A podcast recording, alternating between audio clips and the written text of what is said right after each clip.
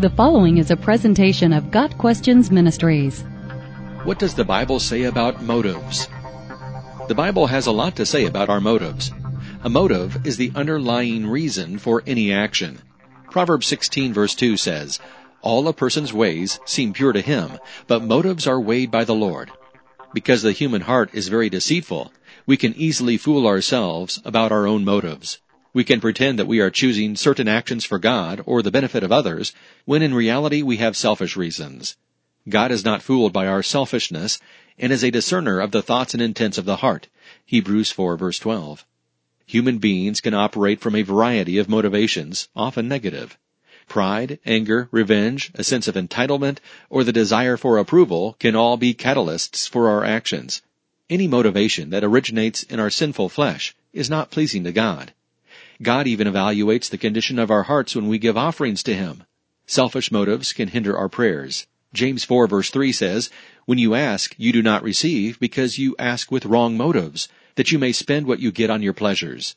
Because our hearts are so deceitful, we should constantly evaluate our own motives and be willing to be honest with ourselves about why we are choosing a certain action. We can even preach and minister from impure motives, but God is not impressed.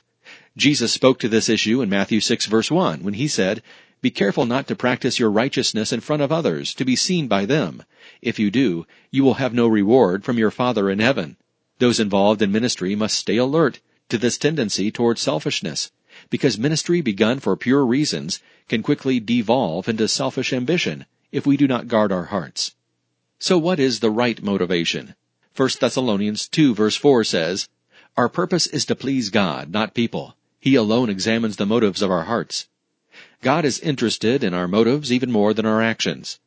1 Corinthians 4 verse 5 says that when Jesus comes again, He will bring to light what is hidden in darkness, and will expose the motives of the heart.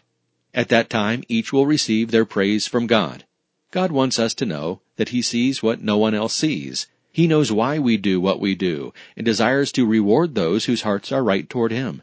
We can keep our motives pure by continually surrendering every part of our hearts to the control of the Holy Spirit. Here are some specific questions to help us evaluate our own motives. If no one ever knows what I am doing, giving, serving, sacrificing, would I still do it? If there was no visible payoff for doing this, would I still do it? Would I joyfully take a lesser position if God asked me to? Am I doing this for the praise of others or how it makes me feel? If I had to suffer for continuing what God has called me to do, would I continue?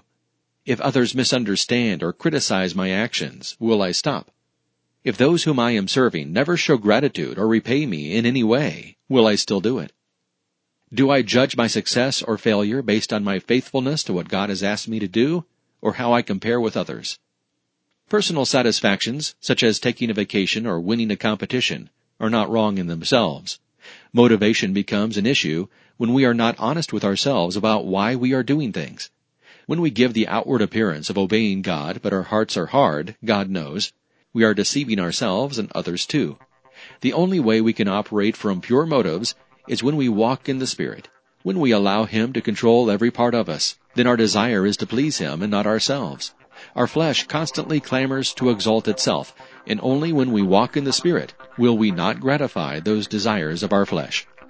Got Questions Ministry seeks to glorify the Lord Jesus Christ by providing biblical answers to today's questions. Online at GotQuestions.org.